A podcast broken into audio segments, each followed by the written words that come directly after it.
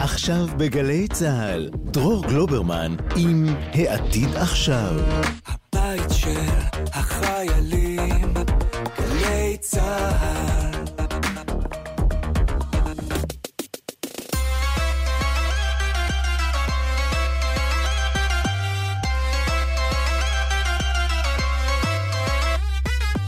ערב טוב. לא הצלחתי להרים את הראש. אני עומד על הבמה בכנס בינה מלאכותית, הקהל מחכה למילה הבאה, ובום, נוחתת עליי משום מקום סחרחורת נוראית, כמו שכרות עמוקה. אני לא מבין מה קורה, לא מצליח להתרכז, לא מצליח להוציא מילה, וסביבי דממה.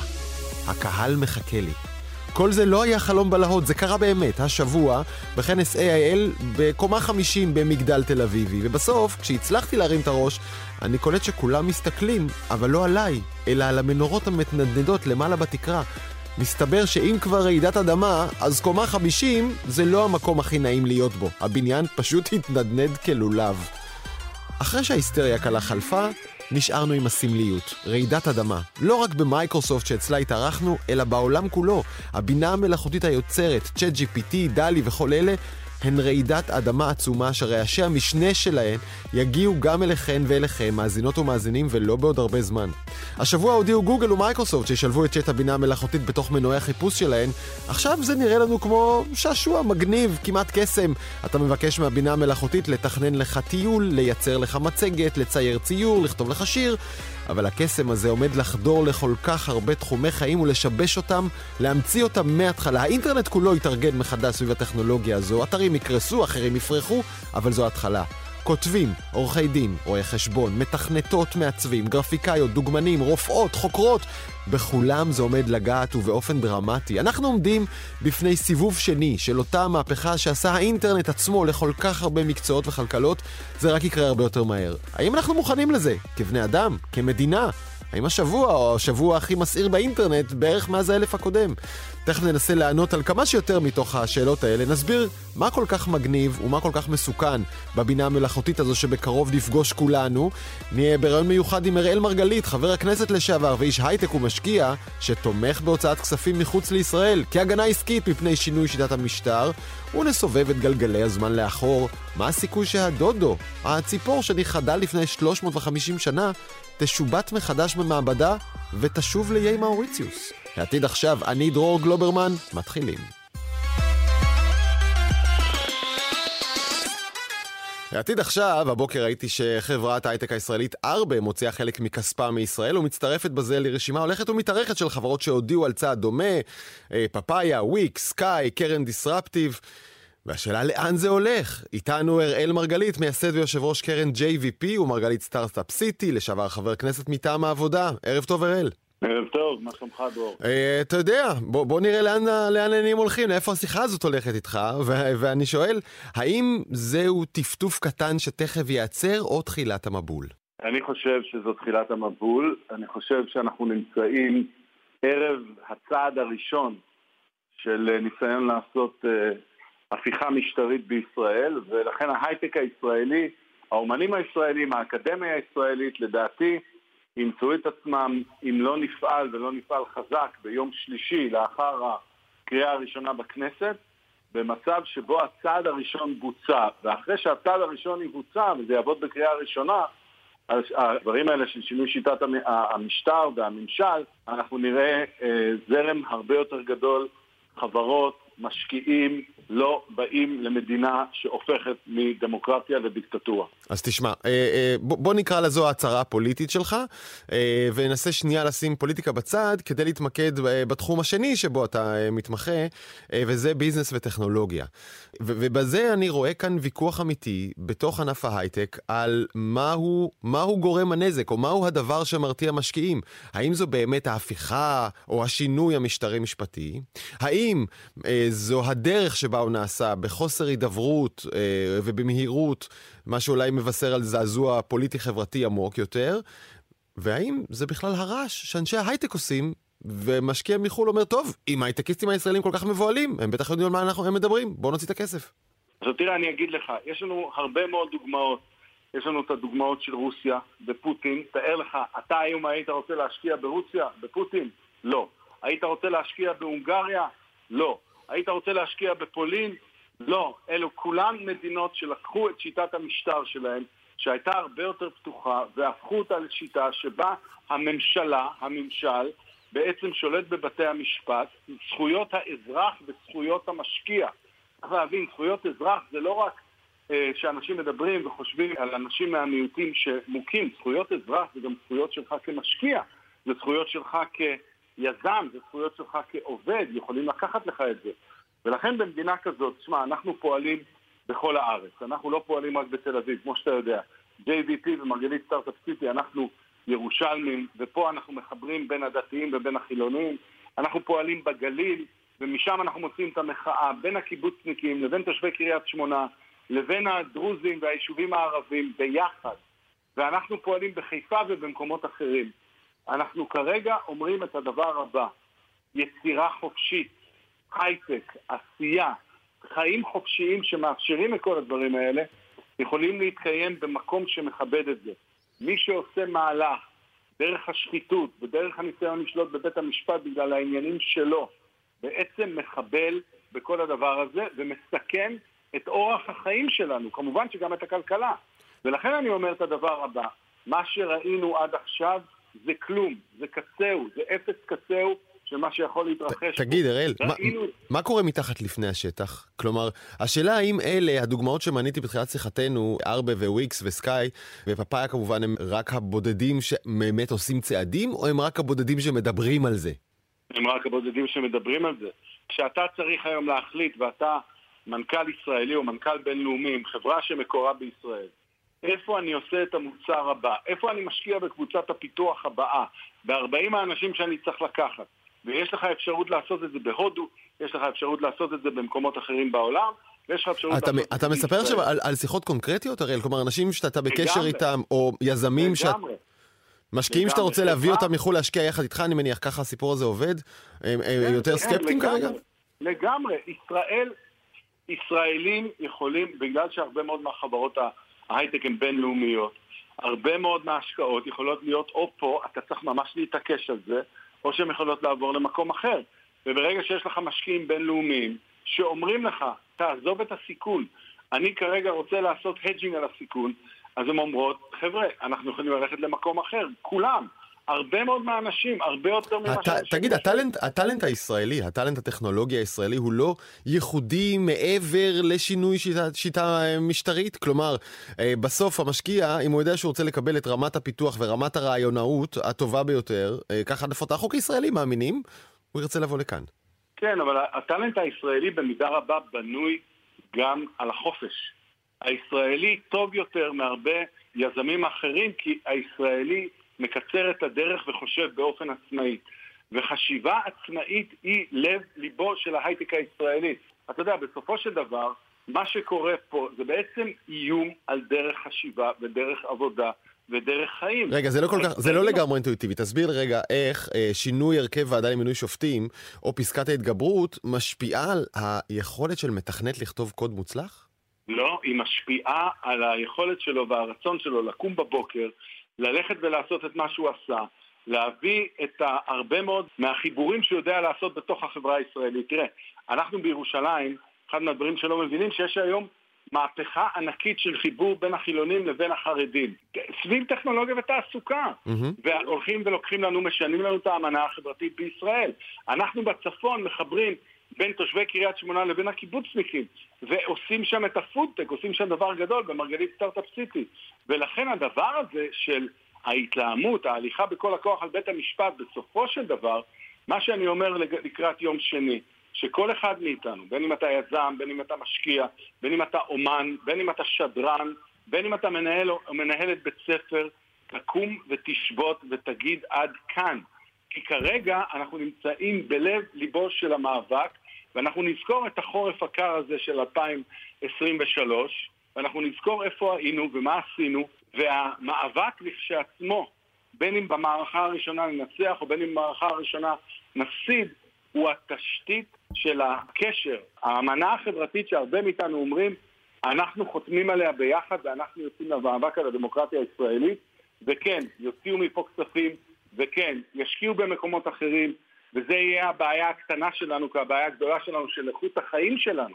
אז רגע, תכף, תכף נגיע, תכף נגיע לאיך זה ישפיע על כלכלת ישראל, אבל לפני כן, אתה אומר אמנה חברתית, ואנחנו יודעים שהעם הזה, מה לעשות, מתפלג כך או כך בין אלה שמצד זה ואלה שמצד ההוא. אתה אומר, אצלנו, אצלי בקריית שמונה יש אה, כאלה וכאלה, ובירושלים יש כאלה וכאלה. כשאתה כראש JVP וכראש מרגלית סטארט-אפ סיטי מצהיר באופן ברור היכן אתה נמצא, אין חלק גדול מעובדיך, עובדי החברות והמיזמים שבראשם אתה עומד, שאומרים, אבל אני לא איתך, למה אתה מכריח, למה אתה מדבר בשמי?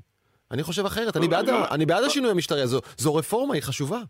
אני כרגע מדבר בשמי, אראל מרגלית, וכל אחד מהחברה שלי ומחברות אחרות מדבר קודם כל בשמו.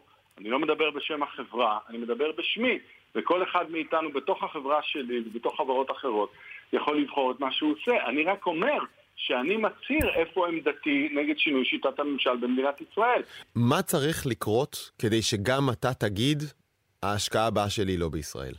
אני ירושלמי, ואתה רואה כל כך הרבה אנשים בירושלים שעזבו לתל אביב, אני עושה את הביזנס שלי פה.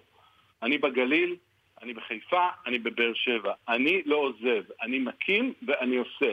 אני לא עוזב, אבל כשאני נמצא, אני נאבק ונלחם על הדרך שלי. אין לך ביקורת על uh, מנכ"לים ש, שכן מוציאים החוצה כסף או ביזנס, כמו קובי מרנקו, כמו עינת גז, לא, לא, כמו טל בר נוח? מנסים, לא, כי הם אומרים, הם זועקים זעקה מאוד גדולה. הם בעצם זועקים זעקה עם העסק שלהם. כדי שכל המדינה הזאת לא תתמוטט. הטענה שלי היא מעבר לפוליטיקה, הם אומרים ברמה העסקית אני אחראי כאן לכסף משקיעים, לא אחראי נכון. להחזיק את כל כספי החברה שלי בישראל, אני חייב להעביר אותו. גם אנחנו, חלק גדול מהכספים שלנו יהיו, אה, אה, יהיו במקומות אחרים כדי לשמור ולאזן את הדברים. כל אחד היום יעשה את החישוב שלו, כי מי שמשתלט על בית משפט יכול מחר להשתלט על חשבון הבנק שלך, והוא יכול מחר להגיד לך ולהלאים את, ה, את האופן שבו אתה יכול או לא יכול להעביר כספים. כל, כלומר, זה אומר, אראל מרגלית, המשמעות היא שגם JVP ומרגלית סטארט-אפ סיטי ימליצו לחברות שלהם להוציא חלק מהכספים לחו"ל, אולי את הכסף שלכם, של JVP, אתם הולכים להוציא מכאן, מישראל? לא, אני, אני חושב שכרגע בכל מנהל מחלק את הכספים במקומות שונים שבהם הוא משקיע.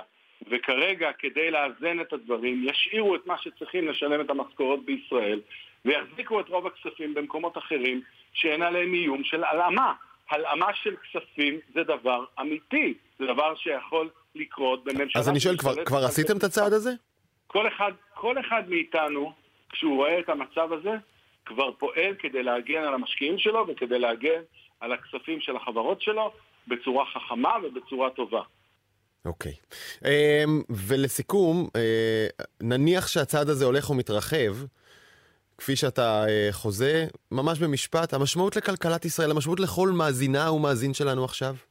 תראה, צריכים להבין, במדינת ישראל רוב המכירות של אה, הטכנולוגיה הישראלית, שזה ליבת הכלכלה הישראלית, הם לא בישראל, הם בעולם. היכולת שלנו לעבוד עם העולם זה היכולת לרצון טוב. רוב המדינות שלהם אנחנו מוכרים ואיתם אנחנו משתפים פעולה, זה מדינות דמוקרטיות, בין אם זה בצפון אמריקה, בין אם זה באירופה או בין אם זה באסיה במקומות שונים.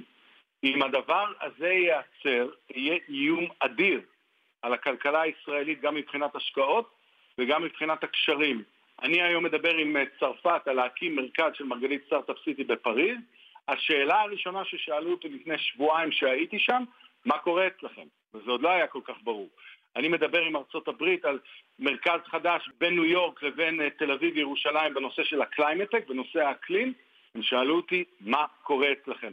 היו אצלי בשבועיים האחרונים חמישה שגרירים של מדינות מובילות בעולם שהם נמצאים פה בארץ כדי לשאול אותי מה קורה ולהגיד לי שהם מודאגים ולראות איפה אנחנו רואים את פני הדברים. המצב קשה כי ברגע שיפתח הסכר ואנשים יגדירו את מה שקורה פה, כלכלת ישראל והכיוון של המדינה הזאת הוא בסכנה. אני אומר לאנשים, קומו, תביעו את דעתכם, זה הרגע. אראל מרגלית, תודה, ערב טוב. תודה, דרור. ועכשיו, באווירה קצת יותר חגיגית, תתחדשו, האינטרנט שלכם עובר עכשיו שדרוג רציני. גוגל השיקה השבוע את Bard, כלי הבינה המלאכותית שייכנס למנוע חיפוש שלה, שער הכניסה של כולנו לאינטרנט, ועומד לשנות את כל מה שאנחנו יודעים על חיפוש ברשת. Bard זה התשובה של גוגל לצ'טבוט הפופולרי בעולם, ChatGPT, שבעצמו נכנס השבוע למנוע חיפוש של מייקרוסופט. Bing. ואיתנו שניים שבטח מתרגשים נורא, ויקי אוסלנדר מכלכליסט, ערב טוב. ערב טוב. ואורי אליאבייב, יועץ בתחום הבינה המלאכותית ומקים קהילת MDLI, ערב טוב גם לך. ערב טוב. אז אה, מי, מי מכם מתרגש יותר מכל הבינה המלאכותית שנכנסת לחיפוש? אמ, אז קודם כל זה מרגש כי יש פה שינוי טקטוני במוצר שלא השתנה המון שנים. חיפוש. היינו רגילים שזה אותה חיפוש מפורסמת של גוגל, אותן תוצאות. היו שינויים מינוריים פה ושם, ועכשיו אנחנו מרגישים דרמה. נראה שהחיפוש הולך להמציא את עצמו מחדש. כן, אה, האמת שאני זוכר את גוגל מ-98 בערך, שזה אשכרה רבע מאה אה, אחורה, וזה באמת more or less אותו פרינציפ. אה, ויקי, גם את נרגשת מהשינוי? זה בהחלט שינוי, זה בהחלט חידוש. אני חושבת אבל שמבחינה... מה שזה יעשה לידע שלנו זה לא הדבר הכי בריא לנו כחברה.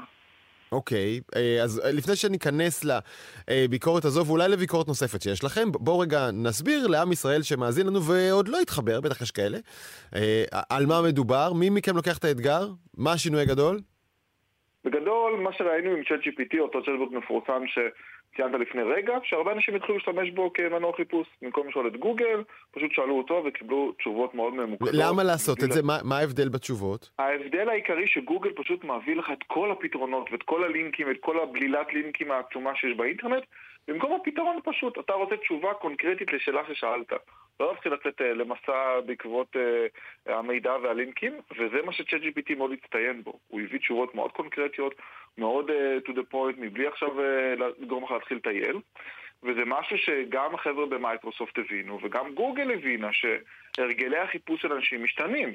ויקי, יש לך בראש איזה דוגמה ש, שתבהיר איזה הבדל גדול עושה הצ'טבוט בחיפוש כשאתה מחפש מידע כלשהו?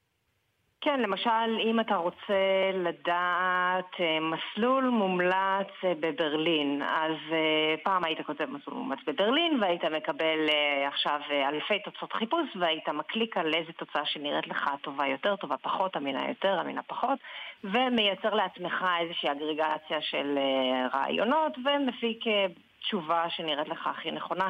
בקרוב תוכל לכתוב את הדבר הזה בשורת החיפוש ואתה תקבל תשובה משוקללת מכל מיני אתרים שלא תדע מה הם, שתהיה מנוסחת היטב, תהיה מנומקת, היא תוכל להגדיר אותה גם לפי עונות השנה, לפי הסכום שאתה רוצה להוציא, דברים שאתה מעוניין לעשות, ולא תצטרך להקליק יותר על uh, לינקים שונים ולקבל uh, החלטות בעצמך כלומר, בתוך uh, המון המון נוסעים, המידע שנמצא היום באינטרנט. אם אתם נוסעים בנובמבר עם שני ילדים לברלין, כדי לתכנן תוכנית מסע מדויקת, תצטרכו לעשות חתיכת מחקר על מה טוב לילדים ומה מתאים בנובמבר וכולי.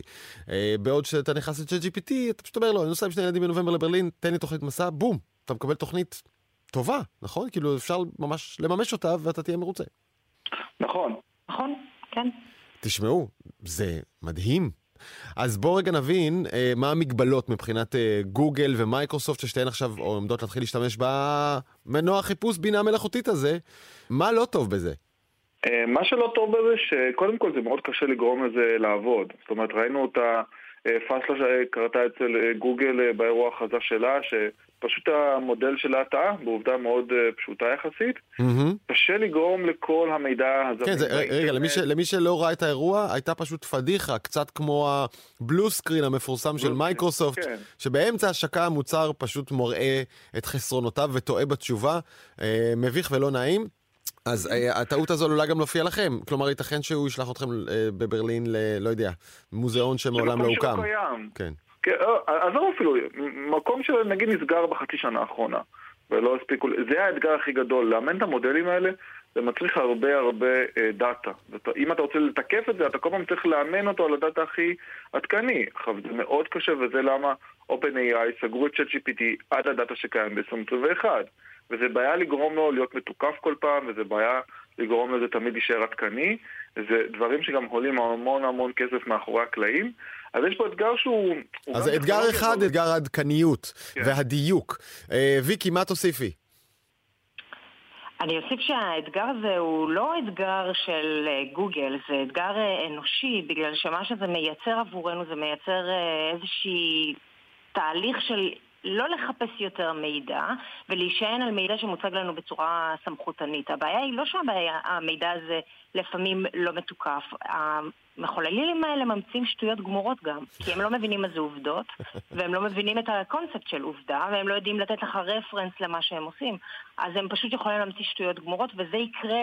לא משנה כמעט מה תעשה, בגלל ששוב, התהליך חקירה של אחר מידע, תהליך החקירה האנושי הוא שונה לחלוטין מזה של אלגוריתם, של מודלים של שפה, שמה שהם עושים זה פשוט, הם מציגים לך איזושהי אה, הסקה סטטיסטית לגבי מה המילה הבאה, הבאה שתופיע אה, במשפט נתון. ולכן כן. הבעיה היא לא רק בעיה של גוגל, היא ממש שלנו כחברה, לאופן שבו אנחנו ניגשים למידע, כשגם ככה אנחנו נמצאים במשבר של מידע. רגע, בואי תני לי לראות אם הבנתי. כשאני אשאל את המנוע בינה מלאכותית מהו מסלול הטיול המושלם בברלין, אז הוא פשוט ברמה סטטיסטית מייצר כל פעם את המילה הבאה. מה המילה הכי נכונה להופיע כאן, והרבה פעמים זה יוצא יפה, אבל לפעמים גם שטויות גמורות.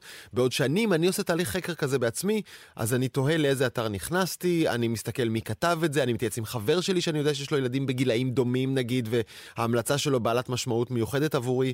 כלומר, התהליך הוא לחלוטין לחלוטין שונה. נכון, והשאלה היא גם מה אנחנו רוצים להשיג מתהליך של חיפוש של מידע. לא כל, לא כל דבר שאנחנו רוצים, אנחנו צריכים לקבל לו תשובה ברורה, קוהרנטית ומהירה שמסוכמת על ידי אה, אה, מכונה. יש דברים שאנחנו ממש צריכים, שזה בריא לנו כחברה לחקור, לשאול, לבדוק ו, אה, ולפרש. והמכשיר הזה, יש, הוא מייצר אצלנו, הוא, הוא ייצר אצלנו באופן חד משמעי בעיה, בדיוק כמו שבוטים ייצרו אצלנו בעיה, משבר של אמינות של מידע, גם זה ייצור לנו משבר נוסף לגבי אה, אמינות של מידע והיכולת שלנו להתמצא בתוך מידע. האם מה שאת אומרת זה, עכשיו אתם מתלוננים אולי על כמות השקרים וההטיות והפייק ניוז שאתם צורכים ברשת, חכו חכו מה יקרה בעידן הבינה המלאכותית. חד משמעית, ולא רק זה, בזמן שהריכוז של כוח של מידע עוד יותר יתנקז לחברות שהן גם ככה ענקיות טכנולוגיה, ששולטות על מונופול של חיפוש גם ככה. אז אנחנו לא רק נראה אותנו אה, מאבדים חלק מהיכולות מהאוריינות הטכנולוגית והאוריינות המידע שלנו, אנחנו גם נראה את כל חוויית המידע שלנו מתרכזת עוד יותר דרך גוגל אה, ו Bing אולי, שגם ככה, אתם יודעים, יוצרים לנו פילטרים של חיפוש, של שופינג, של news, שגם ככה אלו פילטרים בעייתי מלכתחילה. כלומר, את אומרת, עד שכבר, עד שכבר uh, רובנו כגולשים, איכשהו רכשנו כישורי uh, מחקר והשוואה ואוריינות דיגיטלית, עכשיו הדבר הזה בא לנוון את היכולת הזו ולהגיד, עזוב, עזוב, אל תתאמץ, הנה התשובה מן המוכן, אולי לא מדויקת, אולי פישלתי, אבל העיקר אתה לא צריך להתאמץ. אני אשאל אתכם, אבל מצד שני, אה, אנחנו רואים פתאום שגוגל לא לבד בזירה, היא בעצם נגררת קצת בעל כורחה וקצת בחיפזון מסוכן אחרי מייקרוסופט, אה, שאנחנו בכלל לא רגילים לחשוב עליה בתור אה, פוטנציאל, בתור אופציה לחיפוש ברשת. אולי התחרות תעשה את הקסם. וסוף סוף החברות יתחרו בהן, מין מספקת שירות יותר טוב אה, ויותר מדויק, אולי נרוויח. אה, נכון, זה משהו שאנחנו רואים שתחרות תמיד אה, מעודדת אה, חדשנות ויצירה. לגבי מה שנאמר מקודם, אני חושב שזה דווקא דבר טוב, כי אפשר להגיד על כל התפתחות טכנולוגית שהיא קצת נבנה אותנו, כן? שהיה את המנוע חיפוש במקום שחיפשנו, אה, אה, לא יודע, בעצמנו בפורטלים באינטרנט, ולפני זה, אה, לא יודע, אנציקלופדיות.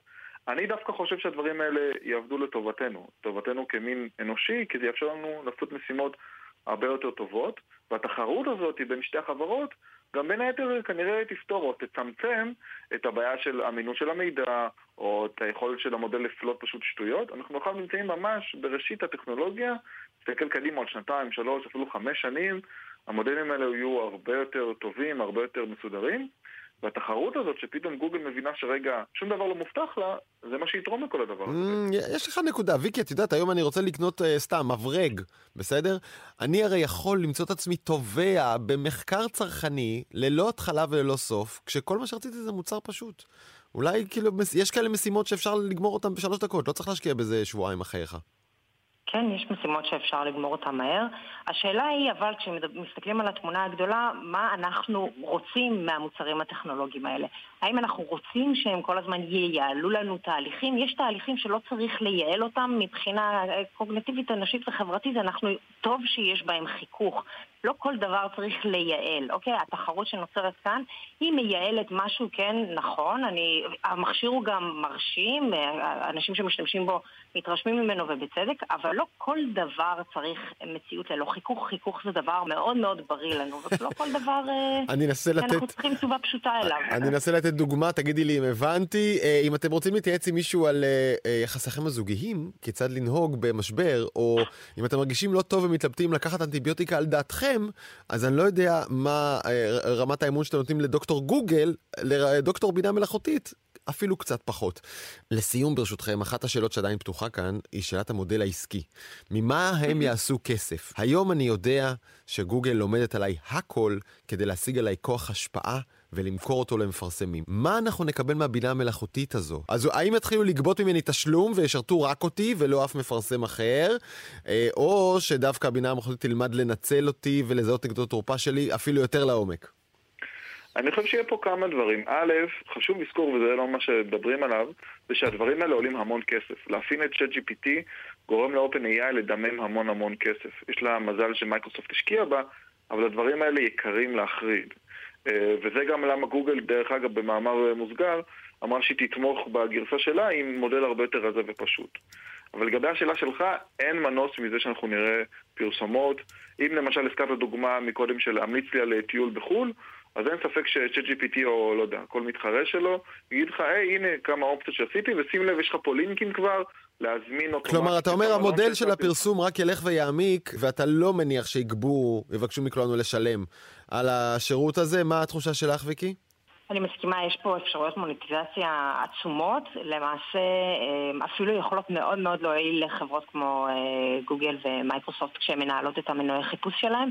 אה, בגלל שזה מונע מאנשים לצאת מ... בוא נקרא לזה הפלטפורמה לצורך העניין, זה מונע מהם אמ-הממ. להקליק על אה, לינקים, להישאר בתוך הדפדפן, בתוך עולם החיפוש, וזה יכול דווקא מאוד מאוד לעזור גם לגוגל, גם למייקרוסופט אה, להשיג לעצמם עוד מידע ועוד כוח בנושא הזה, וזה... אפשרות המוניטיזציה הן מאוד מאוד גדולות. וזה על חשבון שאר אתרי האינטרנט ויצרני התוכן, שאם עד עכשיו נהנו כן מאיזשהו נכון. traffic שגוגל שלח לכיוונם, אז בעצם הצ'אט מייתר את זה. ויקי אוסלנדר, כלכליסט, אורי אליאבייב, תודה רבה לשניכם. תודה רבה. תודה רבה.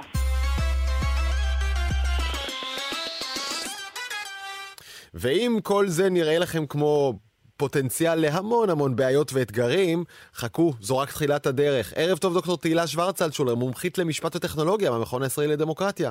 שלום, שלום, דרור. נדמה לי שאנחנו מרגישים עכשיו את אה, נשיפתה אה, הרושפת של הבינה המלאכותית בעורפנו, כולנו, אבל האמת שמבחינת אתגרים לחיי היומיום, אתגרים למדינה, אתגרים לכלכלה, אתגרים למשפט, היא כבר איתנו ועמוק. נכון, בהרבה מאוד תחומי חיים, וגם ביחסים שלנו עם חברות פרטיות וגם ביחסים שלנו עם רשויות השלטון. דיברנו על זה שבעזרת uh, יצרני התמונות, הבינה המלאכותית, מג'רני uh, ודלי, אני יכול בקלות להעתיק סגנון של אומנים אחרים. פשוט להגיד לו, תייצר לי ציור כאילו שמישהו אחר צייר אותו, ולאותו אמן אין בכלל זכות לדרוש ממני שום דבר. אתה צודק, ויש אפילו קביעה שגם במשפט הישראלי הדבר הזה נכון. זאת אומרת, אה, מחלקת ייעוץ וחקיקה אצל היועץ המשפטי לממשלה במשרד המשפטים אה, הוציאה חוות דעת שלפיה הדבר הזה יהווה שימוש הוגן ביצירה. אה, כלומר, ללמוד על יצירה, כי הלוא המערכות האלה, DALL-E ו Midjourney ו Stable Diffusion, לא מעתיקות בסוף את היצירה שלך, הן פשוט שואבות ממנה השראה. ואמרו אנשי היועץ המשפטי לממשלה, הדבר הזה מהווה שימוש הוגן לפי דיני אה, זכויות היוצרים. אז... וזה, וזאת אולי דוגמה מצוינת לאיזה מין ראיית מנהרה מאוד מאוד מאוד צרה, שקושרת אותנו גם לראיון הקודם שעשית. אה, המערכות האלה מאוד יפגעו אה, באמת ביכולת של אנשים להיכנס לאתרים ולראות אותם במקור. זה כבר לא יהיה כדאי, נכון? וה, אמ, ולכן צריך יהיה לחשוב מחדש על כל עולם זכויות היוצרים. הסיפור הזה של שימוש הוגן למטרות השראה, כשיש לך פה מערכת שיודעת לייצר משהו חדש לגמרי, שהוא לא שלך, אבל הוא לגמרי לגמרי יתאמן על העבודות שלך, mm-hmm. דורשת הסתכלות מחודשת. תשמעי, אני עשיתי, עשיתי את התרגיל הזה לאחד המאיירים הישראלים הבכירים, אסף חנוכה, פשוט ביקשתי ממיד ג'רני לצייר לי ציור בסגנון שלו, והראיתי לו את זה. וזה היה מביך, כי זה באמת היה דומה לסגנון שלו. עכשיו, אם זה לא אסור בחוק, אני יכול פשוט לשדוד את הסגנון שלו וגם למכור אותו, וגם להגיד שזה בסגנון של אסף חנוכה, ולאסף חנוכה אין שום מילה, הוא לא יכול להגיד אסור לך, הוא לא יכול להגיד תן לי 50% מההכנסות שלך? אז uh, מתחילות עכשיו להתקיים uh, תביעות בעניין הזה, בעיקר בארצות הברית. הן אה, חלות גם בהקשרים של אה, תמונות, כמו שהזכרת קודם, Midjourney ו Stable Diffusion, הן חלות גם בהקשרים של כתיבת קוד, כי הלוא המערכות הבוראות האלה יודעות גם לכתוב קוד, וזה כמובן יגיע לעולם הגדול מכולם, שהוא עולם הטקסט. אה, האם העתקת אה, ממני רעיון או השראה למחזה הנפלא שאני כתבתי ויצרת מחזה מומצא משלך ומה לגבי רומן היסטורי, מה לגבי שיעורי הבית שלי בקולג' כל השאלות האלה הולכות להיות שאלות שיהיו במרכז השולחן של מקבלי ההחלטות. ומה שמעניין נגיד זה שבאירופה אה, ששם מנסים לסגור את הוואקום הרגולטורי הזה ולחוקק חוק בינה מלאכותית חדש, הוסיפו בשבוע האחרון פרק לתוך הצעת החוק שלהם שעוסק ממש בבינה מלאכותית בורט ואומר באופן מאוד אה, ברור שכל תוצר שאפשר להתבלבל בינו לבין תוצר אנושי בלי קשר לזכויות יוצרים, שאפשר להתבלבל בינו לבין תוצר אנושי, ייחשב מה שנקרא מערכת בסיכון גבוה, מערכת שצריך לבדוק איך היא נוצרה, מערכת שחייבת בשקיפות למשתמשים שלה, אה, מערכת שצריך להגיד שיש בה הלימה בין מה שביקשת ממנה לעשות לבין מה שהיא באמת מה, מה את מספרת לי עכשיו? צריך להדביק על מערכות כאלה מן אזהרת סיגריות כזאת? זהירות מערכת זו עלולה לייצר תוצר שיבלבל אותך? אז א', יכול להיות שכן. או לחילופין שהחברות שמאפשרות לנו המשתמשים, ממש כמו הפלטפורמות של המדיה החברתית בשעתו, עכשיו אלה הפלטפורמות האלה של GPT צ'אט והמנועי חיפוש שמושתתים עליהם, החברות האלה יצטרכו לקחת אחריות על התוכן שהן מציגות לגולשים. כלומר, אנחנו... כן, כלומר, אם, אם אני ביקשתי מצ'אט GPT תוכנית לאותו מסע לברלין עם ילדיי בנובמבר, ונסעתי והיא שלחה אותי למוזיאון שלא קיים, מה שבהחלט יכול לקרות, אני מגיע ואין כלום, אז אני יכול לתבוע עכשיו את uh, גוגל? עוד לא יכול לתבוע את גוגל, זה דבר שכנראה יצטרך להתפתח, אבל לגוגל כנראה תהיה אחריות על ה... הדברים האלה בתוכן. ואם מה שאתה מראה זו טעות, הייתי עוד יכולה לסבול את זה, מקסימום תלך למוזיאון ברחוב ליד. אבל מה אם זה באמת איזה דיסאינפורמציה מאוד מפחידה? מה אם זה משהו שיצר אחר כך תגובת שרשרת. חברתית? אלה השאלות שצריכות להסיק לנו. כן. האם אנחנו מסכימים שהבינה המלאכותית הזו, שאנחנו רואים אותה עכשיו פורצת וטסה, עתידה בטווח מאוד קצר לשנות חלקים גדולים לא מהאינטרנט, אלא מהכלכלה והתעסוקה של כולנו? התשובה היא ממש ממש כן. אה, כבר דיברתם בריאיון הקודם למשל על זה אה, שהיא תשנה מודלים עסקיים בתוך האינטרנט עצמו, למשל שאתרי תוכן מקורי יפסידו כסף כי אנשים לא ייכנסו אליהם, אבל היא תשפיע מאוד על הדרך שבה אנחנו מבצעים עבודות, בעיקר עבודות עתירות ידע. אה, אני לא חושבת שמקצועות כמו עריכת דין שיפוט, חשבונאות, תכנות, ייעלמו, אבל אנחנו יכולים לצפות ש-70% מכוח העבודה בהם יהיה בלתי נדרש. אה, שזה דבר שמאוד מאוד אה, מציק, זה כולל גם את האקדמיה, זה כולל מקצועות של כל האנשים שכותבים, ולכן הדברים האלה בהחלט בהחלט ישפיעו, אבל הדבר השני הוא שמקבלי ההחלטות שלנו, שעסוקים בכל מיני נושאים אחרים, עכשיו לא מבינים שיש פה פצצה מתקתקת בתוך החדר, וזאת פצצה שידרש, שידרשו הכשרות של כוח אדם בשבילה, והבנה מה עושים עם אלה שנפלטים מהשווקים. וזה נראה שאף אחד לא מדבר על רעידת האדמה המטאפורית הזאת שמתרגשת עלינו. זה לא בחדשות, הנושא הזה, ואם הוא בחדשות אז בטח לא מהזווית הזאת ש, שאנחנו מדברים עליה עכשיו. רבים מהמאזינות והמאזינים שלנו בטווח של השנה, שנתיים, ארבע הקרובות, ירגישו רעידת אדמה תעסוקתית מתחת לרגליים. אני חושבת שכן, וגם אנחנו כחברה נרגיש רעידת אדמה באמת בגלל היכולת להפיץ תכנים שהם לא תכני פייק, הם פשוט תכנים מלאכותיים. אף אחד לא יודע מי יפיץ אותם ואיך, אבל לא בטוח שהם יהיו נכונים. ותראי, דיברנו על uh, ההיערכות לקראת שינויים כלכליים, וזה שצריך להכשיר פה כוח אדם, לעשות זה עכשיו, כי יש כאן הזדמנות, אבל גם איום. אם אני חוזר רגע למה שפתחנו איתו, uh, וזה ההתכוננות המשפטית, אמרת שבאירופה כבר זזים קדימה. Uh, את משפטנית ישראלית, ובעמך את חיה, אתם זזים לאט. בחקיקה האירופית החדשה, או בהצעה של החקיקה האירופית החדשה, אסור לעשות מדרוג חברתי, אסור לעשות זיהוי ביומטרי על ידי אה, רשויות אכיפת חוק שמבוססי בינה מלאכותית, אסור לעשות חיזוי פשיעה למעט בדברים מאוד מאוד מסוימים. אם פה לא תהיה חקיקה כזאת, עלינו יהיה מותר לעשות דברים שאסור יהיה לעשות על אזרחי אירופה, ואם למדתי, הנאור. אם למדתי משהו מהניסיון זה שעד שכאן תהיה חקיקה כזאת, השנה תהיה 2033, אנחנו כבר נהיה בשלושה אתגרים קדימה. ולעשות את זה לא בעוד חמש או עשר שנים, אלא עכשיו. השנה, עכשיו. דוקטור טילה שוורץ אלטשולר, מהמכון הישראלי לדמוקרטיה, ערב טוב. להתראות. העתיד עכשיו, כשכולנו מתפעלים מהבינה המלאכותית צ'אט GPT והטקסטים הנהדרים שיודעת לנפק, מסתבר שמאחורי הקלעים קורים דברים הרבה פחות ססגוניים כדי שאנחנו נהנה מהתוצרים האלה, ולשיחה על כך מצטרפת אלינו עכשיו באולפן, כתבת חדשות החוץ שחר קנוטובסקי, ערב טוב. כן, אז uh, יצא לך, יצא לך להשתמש בממשק קצת ל...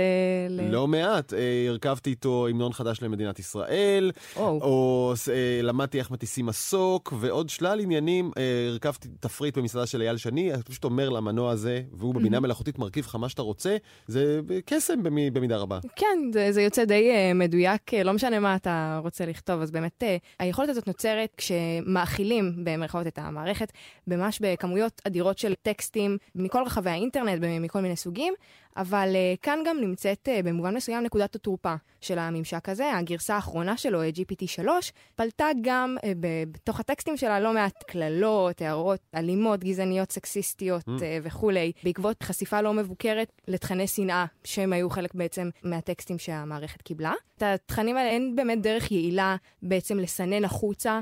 גם אם היו מושיבים מאות uh, בני אדם, כדי לעשות את זה היה לוקח עשרות שנים לפחות, ככה לסנן החוצה את הטקסטים. אז, אז איך זה שבכל זאת אני לא מקבל טקסטים מזעזעים ואלימים מהמכונה הזו?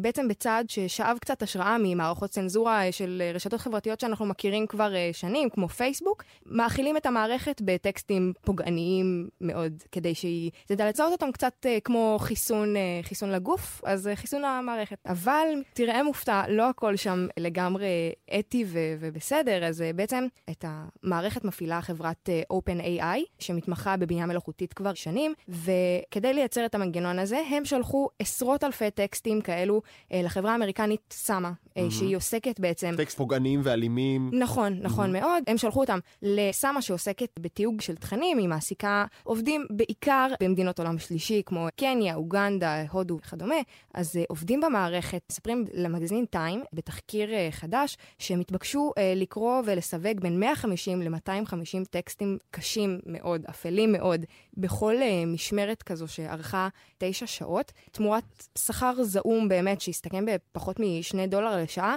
הם נאלצו לקרוא בכל יום מאות טקסטים באמת מהמקומות החשוכים ביותר של האינטרנט, uh, מהדארקנט, אנחנו לא ככה... שמה היה בהם? טקסטים שכוללים מה? זהו, אז אנחנו לא uh, נפרט יותר מדי uh, ענייני uh, גרפיקה, אבל uh, באמת תיאורים מאוד מאוד מאוד קשים של התעללות מינית, רצח, עינויים, גילויי עריות, דברים שככה לא כדאי להרחיב עליהם mm-hmm. עכשיו, אבל uh, דברים שברור שלא מומלץ להיחשף אליהם, בטח לא בכמויות האלה. כלומר, כשאנחנו מסתכלים על מכונה פלאית שעושה דברים יפהפיים באופן אוטומטי, אנחנו לא רואים שמאחורי הקלעים יש, כמו שאת אומרת, מאות עובדים שבשכר זעום נאלצים לסנן באופן ידני טקסטים איומים ונוראים, להיחשף למחיר נפשי ולקבל ממש, מחיר כלכלי אה, זעום. ממש ככה, אז באמת אנשים מספרים על נזקים נפשיים עצומים, חמורים, אה, באופן לא מפתיע, שבניגוד להצהרות של החברה, הם לא מקבלים מענה טיפולי הולם ביחס לכמות התוכן הענקית שהם נחשפים אליו. הזכרנו באמת גם את uh, פייסבוק, גם שם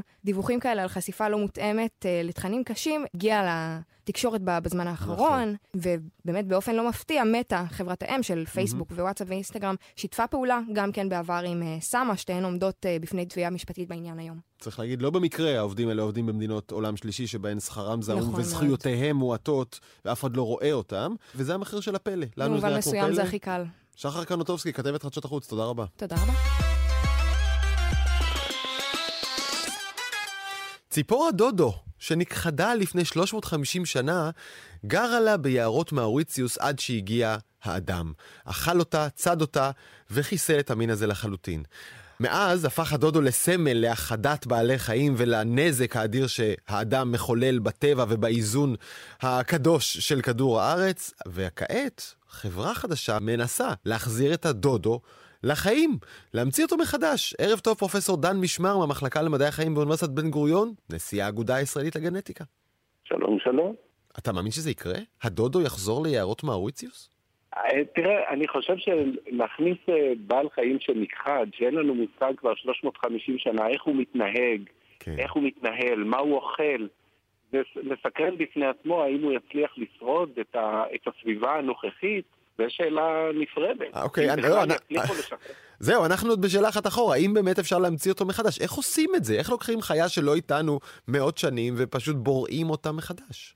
אז הכל מתחיל מהיכולת שלנו לקרוא DNA, חומר תורשה מיצורים שנכחדו, משרידים של יצורים שנכחדו. יש אפילו שני, שתי מעבדות בארץ שממש משתג...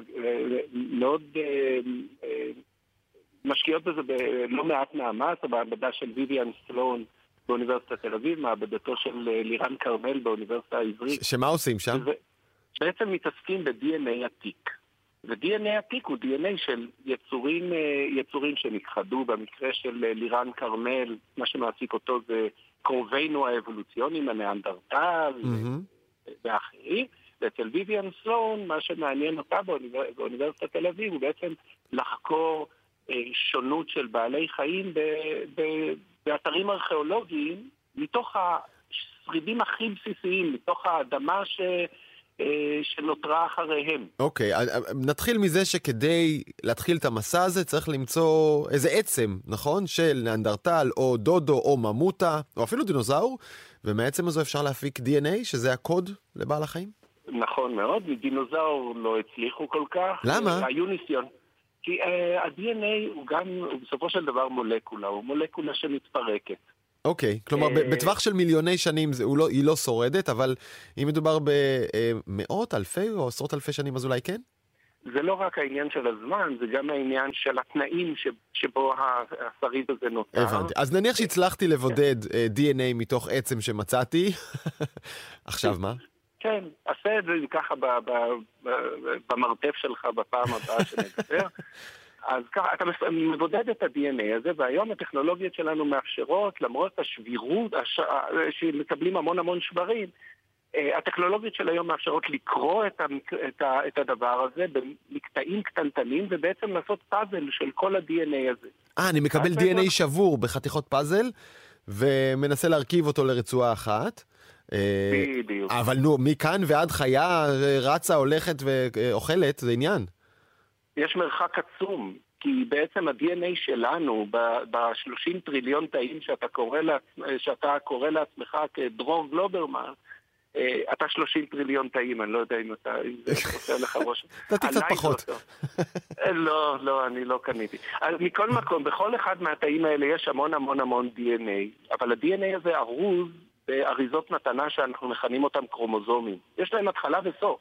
ויצור שנכחד, אין לנו מושג איך האריזה הזאת מתרחשת.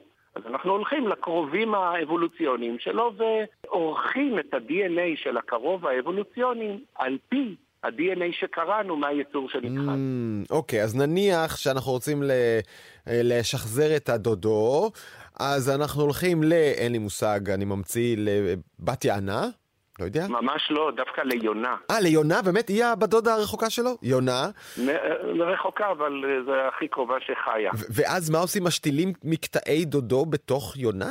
פשוט, לא, הרי יש שם, אה, בתוך ה-DNA יש אזורים שמבקרים ואזורים שמקודדים לגנים, לחלבונים שעושים את העבודה בתאים שלנו. ומכיוון שקראו את ה-DNA של הדודו לא מזמן, זה היה הישג מאוד יפה, יכולים בעצם להשוות את ה... מקטעים של הגנים של הדודו לזה של היונה, okay. כן. ולהחליף את ה... לשנות את ההבדלים, ואז בעצם יוצרים איזה מין, מין אה, יודודו כזה. כלומר, דודו זה לא יהיה בדיוק, זה יהיה יודודו, אבל, אבל יום אחד, כנראה בעוד כמה שנים, תשב לה איזה יונה בניחותא על הקן ותדגור על ביציה, כשפתאום יהיה קרק קטן, ומתוך הביצה יצא לא יונה, אלא יודודו. אלא מין משהו נורא כזה, ואין לנו מושג מה, תראה, זה, זה חיה גדולה, דודו, זה מטר, זה מטר חיה. כן.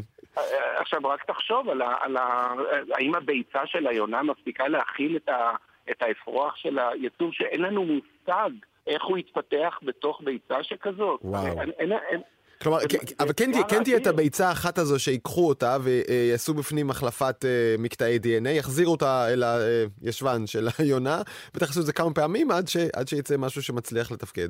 אפילו הרבה יותר, אה, אה, לא מחזירים את זה לגוף של היונה, אלא פשוט עובדים על הביצה עצמה, וזה היתרון הגדול של לעבוד על ציפורים, שבהם אין בכלל את הוויכוח האם החיה הנכחדת שאנחנו משחזרים אותה צריכה גם לשרוד אה, הריון. Mm. בניגוד לאם באמת- אם רוצים לשחזר ממוטה, אז צריך עדיין להשתיל אותה בתוך רחם של כנראה פילה.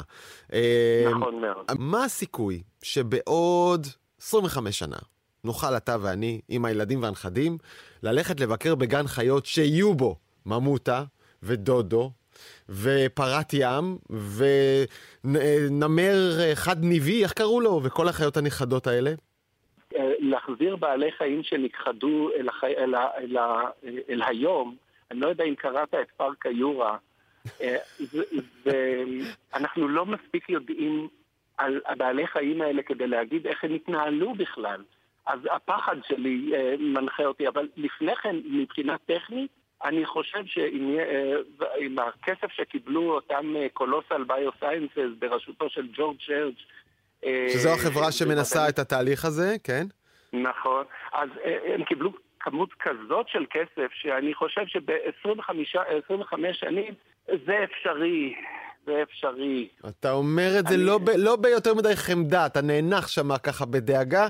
ותשמע, אני חסכתי ממך את הוויכוח על זכויות האדם של הניאנדרטל ששיבטנו מחדש. האם הוא צריך להיות ב, בתוך כלוב חלילה או בחופשי? כי נכון, זה בן אדם. אנחנו מחכים ליודודו. פרופסור דן משמר, נשיא האגודה הישראלית לגנטיקה, תודה רבה על השיחה הזאת. שמחה רבה.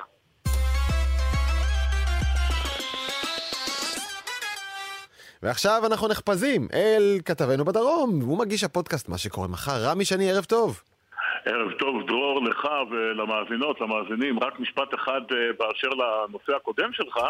אז תשמע, אה, ראינו את סופרמן, הוא מתחיל להסתובב בניגוד לסיבוב כדור הארץ, להחזיר אותו, ואתה יודע. מפארק לחזור ועד סופרמן, אנחנו בכלל תוכנית על קולנוע. רמי, מה אצלך הערב? טוב, אני מדבר אה, על עניין רגיש ומאוד אישי, שיפור העונות של גברים. מדובר באמצעי לטיפול רפואי חיצוני, אגב, שלחתי לך את התמונה של המכשיר הזה, ועדיין לא השבת לי, אז רק שתבין, זה, זה מה המכשיר. שזה היה. האמת שחשדתי. חשדתי, אבל לא לא היה לי נעים להגיד. אהה, פה חשדת. פה חשדתי. אז זה אה, אמצעי לטיפול רפואי חיצוני באיבר המין, שיחזיר לו את יכולת העונות, כלומר את הזקפה, אם הוא במקרה איבד אותה. בוא נשמע קודם כל את דוקטור אה, דניאל אישנסקי מהמרכז הרפואי פדה פוריה, והמפתח הראשי של חברת, תקשיב טוב, אומד מידיקל, ואתה בהחלט יכול להסיק משם, משם החברה, על כיוון מאמצי הפיתוח שלה. מגיל 24 פחות או יותר, אה, אנחנו מתחילים לאבד משהו כמו 2-3 אחוז סיבי קולוגן בכל הגוף. סיבי קולוגן זה איזשהו, אפשר לדמיין אותו כקפיץ של הרקמות שלנו, כל מה שיש לו גמישות, בדרך כלל זה אלסטין או קולוגן, ברובו זה קולוגן.